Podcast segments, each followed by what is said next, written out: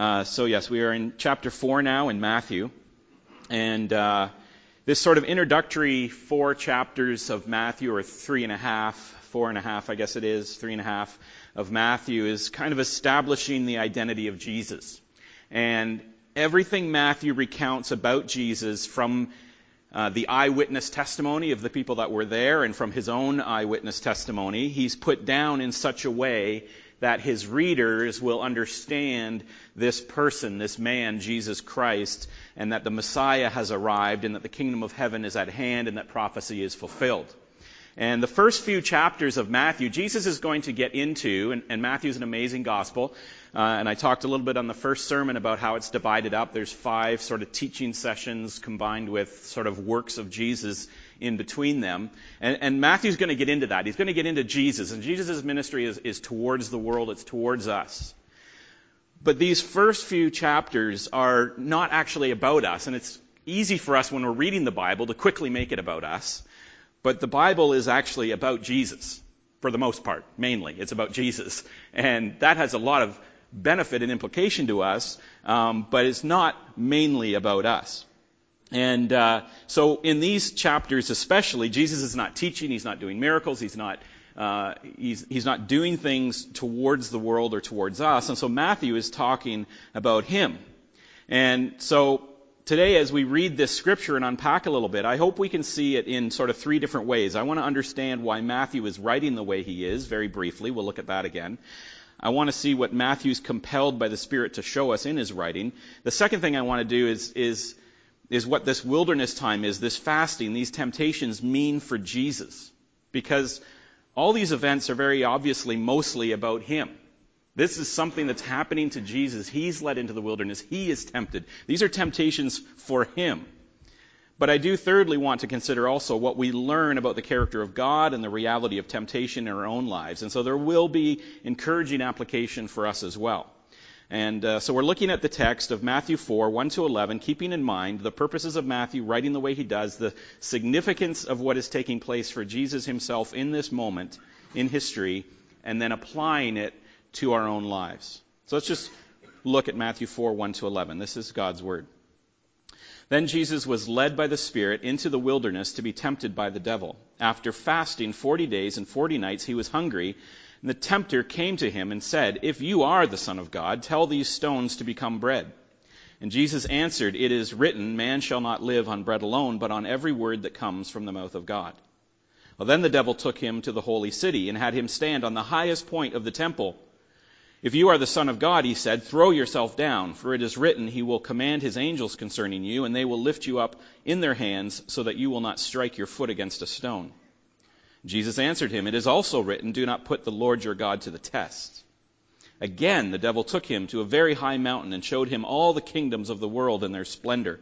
All this I will give to you, he said, if you will bow down and worship me. And Jesus said to him, Away from me, Satan. For it is written, Worship the Lord your God and serve him only. And then the devil left him, and angels came and attended him. So, looking at it just first to get some context of why Matthew is writing this and, and how he's writing it. And I touched on this last week that Matthew describes Jesus' life prior to calling the disciples and beginning, and beginning his official ministry. That's what these, these chapters are about. And then we're going to go into his ministry um, in the weeks to come. But Matthew intends for his audience to pick up on the cues he's been giving to them. This is a man who comes from the line of David, born of a virgin. He escaped into Egypt. He's led out of Egypt. He goes through the waters of baptism, and now he is led by the Spirit into the wilderness. And Matthew wants us to see some old shadows and shadows of the Old Testament becoming reality in Christ. And the first one, very quickly, is that Jesus is the true Israel. In Exodus 4, God says to Moses, Then say to Pharaoh, This is what the Lord says Israel is my firstborn son, and I told you, Let my son go, so that he may worship me. And later, Hosea says, When Israel was a child, I loved him, and out of Egypt I called my son. And so Jesus is now the the reality of the shadow of Israel as the Son of God. Jesus goes into the wilderness just as Israel was called into the wilderness, will suffer in the wilderness and be tested in the wilderness, but Jesus is not going to grumble and demand manna and bread from God. He will not worship a golden calf when the word of God is at hand. He will not test God the way that Israel did at Massah, demanding God to respond to them. And so Israel is now true Israel or Jesus is now true Israel. He's the new Israel, and he is the victorious Israel, unlike the shadow of Israel in the past. Secondly, Jesus fasts here for 40 days, just as Moses did before God gave Israel the law. And so just as Matthew is showing Jesus as a better King David and a better and new Israel, Matthew is pointing to Jesus as a better prophet Moses, who fasting in the wilderness will now usher in a better law. Uh, Moses fasted and ushered in the old covenant or the old law. Jesus now fasts in the wilderness and will usher in and is the inauguration of a new and better law for us. Jesus is the new Adam. Jesus is tempted as Adam was tempted, but the new Adam will not fail. As the apostle Paul explains in more detail in Romans 5, Jesus is a new Adam. He's not like the first. He is in fact completely reversing the effects of the first Adam by being the new Adam and passing the temptation. Fourthly, Matthew is not only looking backwards at Adam and Israel and Moses and all of these other shadows of the Old Testament, he's looking forward to the wilderness of Gethsemane where Jesus will be absolutely alone and tested once again as he is left to contend with the trial that is ahead of him. And so this time in the wilderness, I, I, sort of take this wilderness time of Jesus in the desert, tempted by the devil, and I put it together with Gethsemane at the very beginning of his ministry and at the very end of his ministry, kind of bookending Jesus' time serving and, and, and teaching us, he is tempted. And both of these times are kind of hold your breath moments. These are times that Matthew sets up for us where basically if you are following the story and understand what is taking place here that Matthew is showing us, the whole universe just kind of holds its breath at this point to see whether Jesus will be a true Israel, whether he will be a better Moses, whether he will be the new Adam. Because if Jesus fails here, it all comes apart. And it's the same in Gethsemane when he is alone in the garden in his spiritual wilderness and he is tempted, Lord, take this cup from me. And again, just like here before his ministry, at the end of his ministry, it's kind of a universe holding its breath moment. How will Jesus respond? Will he be victorious? And Matthew, in both cases, and as we know, Jesus is victorious, but it's just one of those moments. And then finally, Matthew wants us to see clearly here the spiritual reality of Jesus' kingdom. Just as in Jesus' baptism, which looked very different than all the baptisms that came before it, there's clearly a more important spiritual reality that is lying behind what is taking place physically. Jesus is physically in the wilderness. Jesus is physically fasting. Uh, the Satan, the adversary, is present tempting him. And the reality is, is that the kingdom of heaven that is at hand is a spiritual kingdom, and there is a spiritual adversary to this kingdom. There is a spiritual rebellion. There's an insurrection.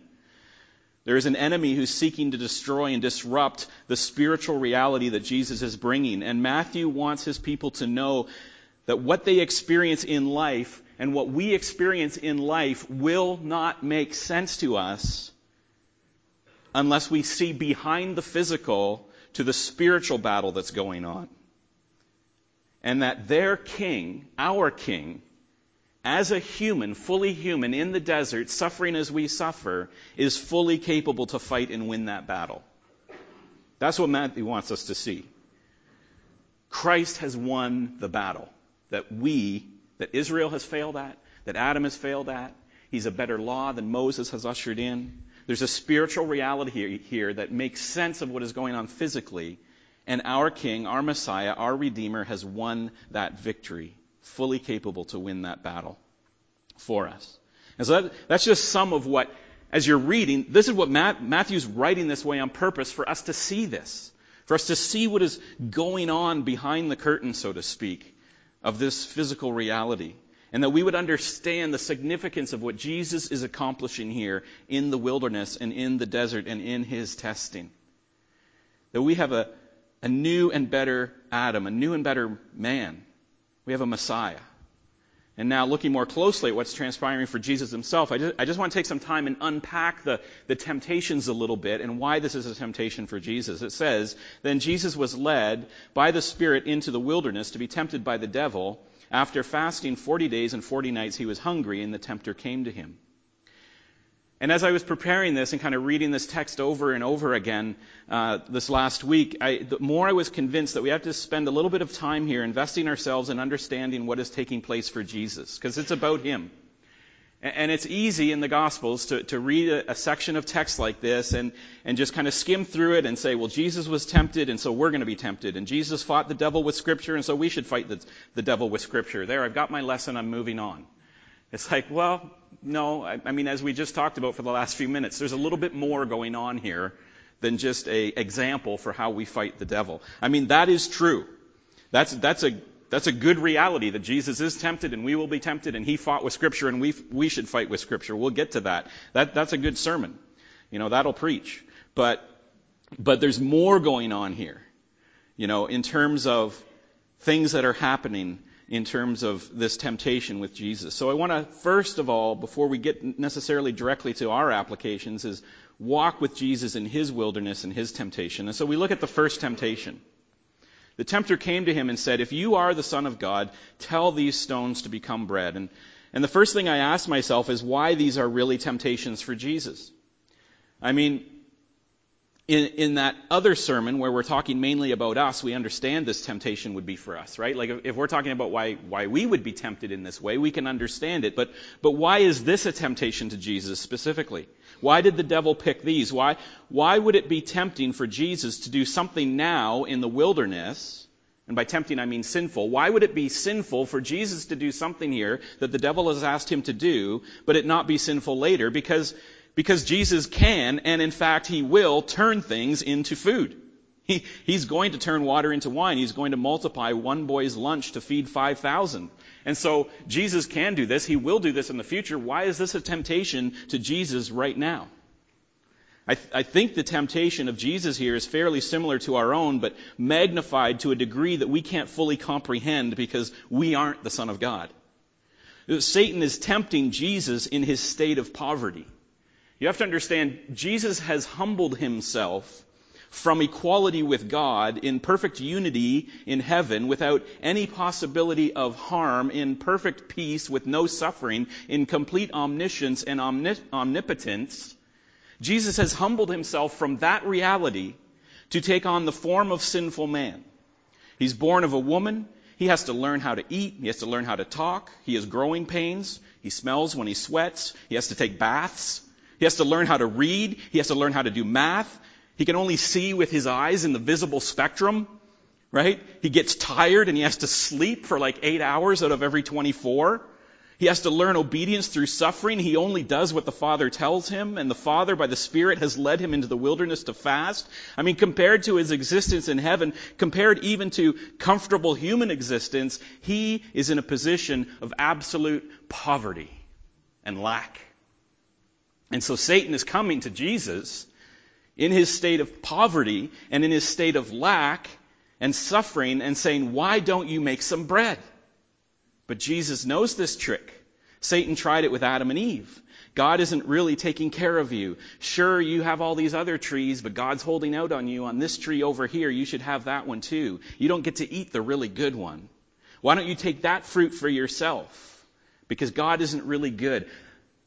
Did he really say that? Jesus, if you really are the Son of God, why don't you just turn this stones into bread and eat? But Jesus, who's true Israel, in his wilderness, he answers out of the scripture that God first told Israel. I mean, it's no accident that Jesus quotes Deuteronomy. It says, Remember how the Lord your God led you all the way in the wilderness these 40 years to humble and test you in order to know what was in your heart don't miss that. In order to test you, in order that you know what's that, so that you know what's in your heart, whether or not you would keep his commands. He humbled you, causing you to hunger, and then feeding you with manna, which neither you nor your ancestor has had known, to teach you that man does not live on bread alone, but on every word that comes from the mouth of the Lord. And so Jesus knows that this is the reality. Even if the whole, I could turn all these stones into bread. Even if the whole world was full of bread. We can have more bread than we need or even want at all times. And most of us do have more bread than I clearly have more bread than I ever need or want at any given time. And I tend to eat it a lot. Right? But this is, this is the serious reality here is that, is that we all have bread all the time. We are met needs in every way. And even if we had all of that bread all of that time, Jesus says, we would still not truly live. It's not bread that truly brings us life. And so God tests us in poverty or lack to reveal to us, not to Him. God already knows what's going on in our hearts. He reveals in poverty whether we will lean into Him with trust or lean away from Him in distrust. And it can be a poverty of health, it can be a poverty of food, it can be a poverty of finances, it can be a poverty of relationships, it can be a poverty like loneliness. It can, there are lots of poverties and wildernesses that God can lead us into so that our heart is tested and it's revealed to us whether in our poverty we are going to lean into God or away from God. And so this is a test for Jesus. In his poverty, where will he learn, lean? What is he going to do? Is he going to try to fulfill himself in his own power, or is he going to lean into his Father? And we see lots of examples in Scripture of people choosing their own path to self satisfaction and the price they pay for it. Esau comes home from a hunting trip and he's so hungry that he sold his birthright for a bowl of porridge. King David wants Bathsheba no matter what the cost is to him. Judas sold his rabbi and Messiah for 30 pieces of silver. Esau lost his inheritance and blessing. David lost his kingdom. Judas lost his life, physically and eternally. And so trying to satisfy our own desires by our own self gratification, while it seems like we might be gaining, we are actually losing. So Jesus reveals the condition of his heart and he passes the test that Adam could not pass and that Israel could not pass. He essentially says, sorry Satan, no dice, I am hungry, but I'm just going to lean further into my Father. I live and I die according to his word, not according to my self gratification. Then there's the second temptation. It says the devil took him to the holy city and had him stand on the highest point of the temple. He said, if you are the son of God, Throw yourself down, for it is written, He will not command His angels, will He not com- command His angels concerning you, and they will lift you up in their hands so that you will not strike your foot against a stone. So again, with this temptation, I start by asking, how is this a temptation to Jesus? Because Satan is actually not misquoting scripture here. He's verbatim pretty much quoting Psalm 91, 11 to 12 which says, For he will command his angels concerning you to guard you in all your ways. On their hands they will bear you up, lest you strike your foot against a stone. So Satan says, Okay, if, if you're going to throw the Word of God at me, I, I know the Word of God too. So why don't you do this? This is a promise that God has made. And in fact, again, just like Jesus being able to make bread, and we'll do it multiple times, Jesus is shortly going to be ministered to by angels. We're going to see this promise fulfilled by God literally five verses after this one. Angels will come and minister to Jesus. So, so why is this a temptation then? When, when Satan says to Jesus, you are going to be ministered by angels, why don't you throw yourself off the temple so that the angels can come and minister to you just as God promised? I mean, he's going to do it shortly anyway. So go ahead, jump, jump off that high point. Let God's angels catch you. The scripture's accurate. The promise is going to hold true. So, so why is this a temptation now? Well, I think the temptation held out to Jesus is again similar to Adam and Eve. It is to take God's scripture out of context and to apply a promise that glorifies God in a way that would glorify us. If you read Psalm 91 in context, you'll see that Satan is actually applying it backwards. The first 10 verses of Psalm 91 refer to God's care and his promise for he who dwells in the shelter of the Most High, and to those whom the Lord is my refuge and fortress, and to the one who has made the Lord their dwelling place. Do you see the direction of our running? The running is towards God for shelter and for refuge and for dwelling near to. Right? That's who the promise is for, are those who run into God's protection. What the devil wants Jesus to do is to cast himself recklessly out from under the shelter of God. He wants Jesus to use his favored status with God as a means for his own glorification. Just imagine, Jesus, if you throw yourself off the high point of the temple in the middle of Jerusalem. Just imagine if then you are caught by angels and everybody sees this. If you throw yourself out and Trust in the promise of God that He will catch you. Just imagine the glory. You are the perfect prophetic fulfillment of Psalm 91. Use that power, Jesus. Live recklessly and, and let dad sort out the problems. Right? But the promise was not for people who are running out recklessly away from God. The promise to test Him, the, the problem was to, for people who are dwelling in and residing and sheltering under God. And this is potentially a very Christian temptation, which is to take license with God's grace once we have His promises. As Christians, we can say, we have all these promises. We, we, we, we know the verses. The new covenant even. We are saved by faith and not by works. Ephesians 2 8. Where sin abounds, grace abounds all the more. Romans 5 20. I mean, we know our status as as children of God now. And so this is a very Christian temptation to say, why not take license with this promise that we have from God? Why, why not continue to sin so that grace abounds? Those verses are true, but let's not get them out of context like Satan does deliberately here with Psalm 91. They are not promises for those who are going to live their own way and take license with God's grace and then expect God to protect them from the consequences of their actions.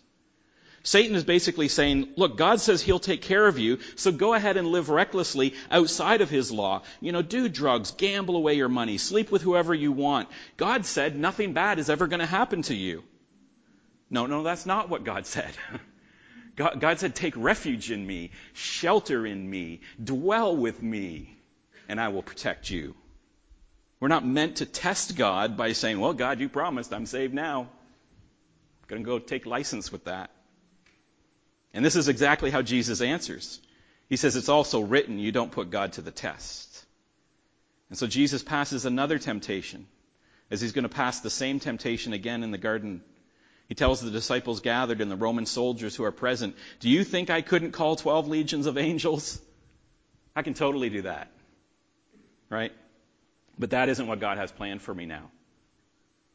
And so there will be plenty of opportunity for God to preserve us through adversity during years of faithful ministry when we're walking with God according to His plans and with His Spirit. There'll be lots of chances for God to protect us. We don't need to invent reckless tests just to confirm for ourselves that God is going to be good. That's the essence of doubt. That's the essence of faithfulness. We should not expect God to protect us from consequences that are apart from His will. And Jesus says, No, Satan, I've seen this trick. I've seen you use scripture wrong before. I'm not going to fall for that. Now there's the third temptation. It says, Again, the devil took him to a very high mountain and showed him all the kingdoms of the world and their splendor. And all this I will give you. And he said, If you will bow down and worship me. So now we think again, why is this a temptation to Jesus? Because just like the other situations, we already know that what Satan is offering is actually something that Jesus is going to do or get anyway. Jesus can make bread out of stones, and he's going to, and it's not going to be sin. Jesus will be ministered to by angels, and he can call upon the angels, and it won't be sinful, won't be tempting. But and here again we have a temptation that we already know is going to come to pass for Jesus. Jesus is going to inherit all the kingdoms of the world, and more, obviously. I mean, we understand why this would be tempting to us, but why is it tempting to Jesus that Satan would display these kingdoms and say, You can have them? And the connection to Jesus and to us is again his humanity. Jesus knows what his life and his ministry is going to be. Jesus is a missionary from heaven. He and the Father and the Holy Spirit had this all planned out before the beginning of time, before the creation of the world. Jesus knows that he has come here for a certain purpose. He is not going to be well regarded. He is not going to be wealthy. He is in fact going to suffer and die on a cross according to the plan that he and the Father and the Spirit have worked out before the foundation of the world. Jesus knows the next few years ahead of him. And so Satan is saying to Jesus here, look, I get that maybe you can inherit all this someday, but that is a painful road for you. I'm the prince of this world right now. God's basically given me a leash here. I can give you all of this with no cross, with no pain, with no suffering. Don't follow God's plan, follow mine. Don't worship the Father, worship me. Jesus is tempted at the beginning with poverty and lack, and now Jesus is tempted with prosperity. And this is the reality. If, if Satan can't get you to lean away from God in seasons of need, then he will try to get you to worship something other than God in seasons of excess. Satan will say, you have health and you have youth and you have money and you have security and you have influence. What do you need God for? Look at what the prince of the world is providing for you. Now don't deny. Don't tell me this is not a tempting offer. Because I see Christians falling for this temptation more than just about any other. The reality is, for many people, these very church seats are empty when life is going well for them. The church seats are conspicuously vacant when people's families and health and jobs and finances are all going well. Who has time for church and God and Christian community when life has so much to offer? But then suddenly, those seats fill up again when the world isn't all wealth and good times like it seems to promise. And the wilderness comes, and the suffering comes, and all of a sudden we realize that the things that we were worshiping before and what we had our heart set on before are failing. And God is always faithful, and his people are here to always welcome those back. But Satan would love to keep you wealthy and distracted.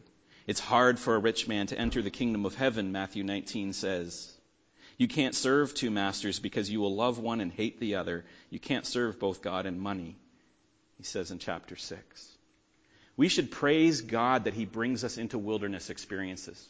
Let's not miss the fact that the Holy Spirit, and you're going to talk about this more in your life groups, the Holy Spirit led Jesus into the wilderness. It was the Spirit that took him there to be tempted right? He brings you into wilderness experiences in your life to get you back to a place where you can see clearly how temporary this world is. Or as Matthew would say, how temporary this kingdom is. This physical kingdom is not what's really important and what is really going on. And so God has to lead us into wilderness experiences so that we can see more clearly how temporary all this is and how eternal your relationship to God is.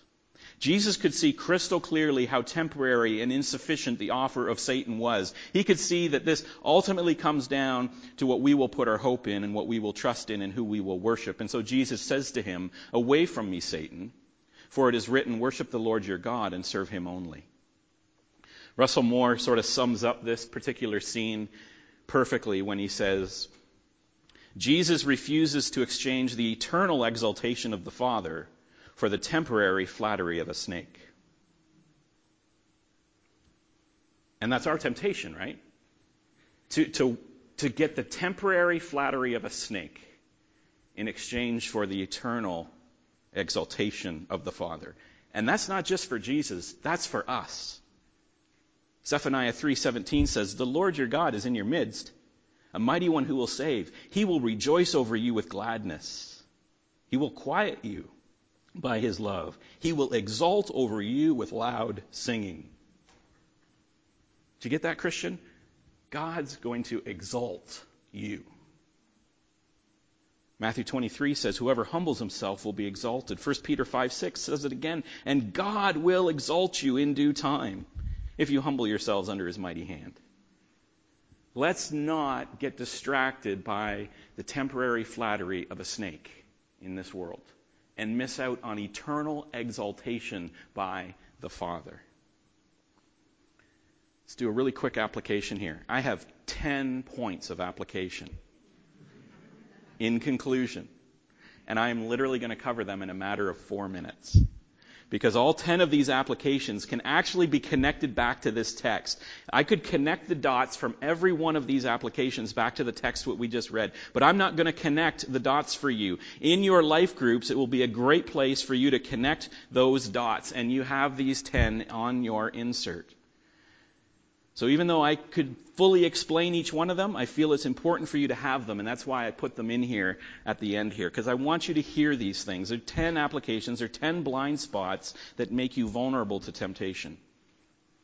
If you care, first one, if you care only for present happiness, you will be vulnerable to temptation. If you fear discomfort and difficulty, you will choose the wide and easy road that leads to death. So don't hold tightly to present happiness over everything else.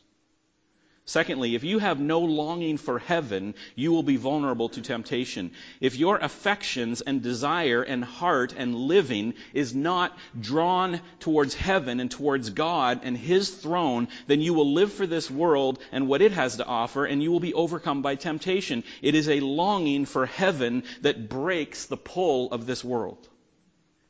Thirdly, if you don't trust God's word, you will fail in temptation. Is there anything in the Bible that you don't want to believe or obey? Is there anything in the Bible that you are heartily skeptical over? Do you secretly believe that Scripture can ever lead you away from blessing and joy rather than always into it? Because if there is any part of God's Word that you doubt, and if you doubt His Word, that it is the way to blessing and joy, then you will be looking for some other source and authority that isn't His Word, and you will be overcome by temptation. Fourthly, it's dangerous to underestimate the power of temptation. If temptation left Jesus in this place of needing the ministry of angels after it was over, then think what temptation does to us and our need for the ministry of angels and the Holy Spirit. So do not underestimate the power of temptation. Fifthly, it's dangerous to overestimate our own strength. Peter said, I will never deny you, and then denies Jesus three times. 1 Corinthians 10:12 says, "If you think you stand firm, be careful that you don't fail, fall." When we think we are at our strongest spiritually, we can be at our most vulnerable. I mean, Jesus just was baptized by the Holy Spirit and was in this communion with God when he was most severely tempted. Sixthly, you are most vulnerable to temptation if you think your temptations are unique. If you think your temptations are unique, you will be tempted to rationalize all your responses to them. Nobody knows what I'm dealing with. Right? Nobody, if they only had my situation, then they would behave exactly the same way I do. You know, I'm justified because my temptation and circumstances are unique. Do not isolate yourself from people who have been tempted exactly as you have been tempted. 1 Corinthians 10:13 there's no temptation that has seized you except what is common to man. Number 7 if you doubt the goodness of God you will fail in temptation. 1 Corinthians 10:13 continues God is faithful he will not lead, let you be tempted beyond what you can bear. But when you are tempted, He will provide a way out so you can stand up under it. God is good. God is faithful and active in the midst of your temptation. God is not far from you in temptation. God is close to you in temptation. And He comes to give you victory. So never doubt the goodness of God or you will fall in temptation. 8, you will be overcome with temptation if you fight with the wrong weapons. 2 Corinthians 10, 3 to 4. We do not wage war as the world does. The weapons we fight with, we have divine power to demolish strongholds. And so don't fight temptation with what you heard Oprah or Dr. Phil or Ellen DeGeneres or what you even might have read in Chicken Soup for the Christian Soul.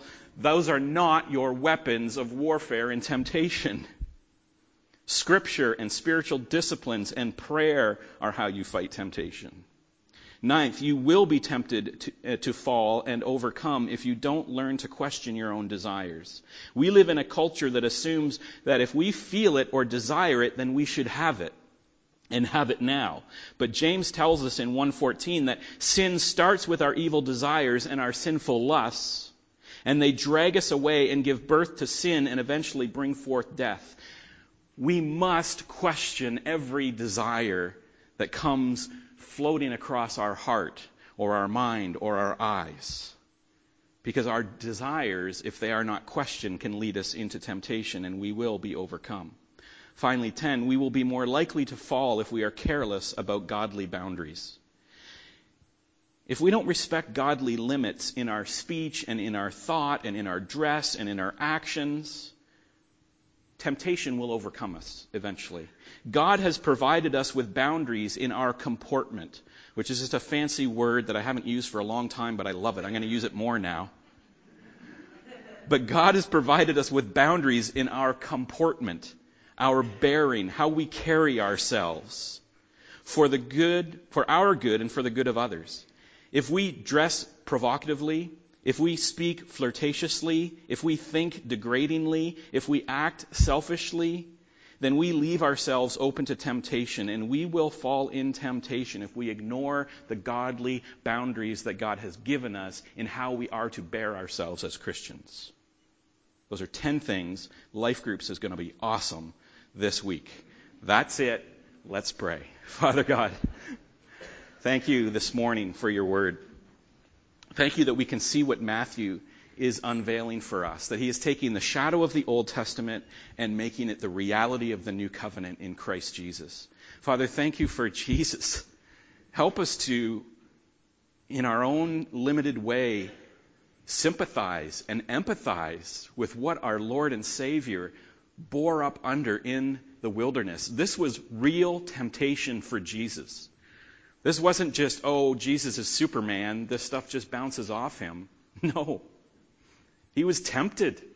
He was tried. He was tested. But praise be to God that he was victorious.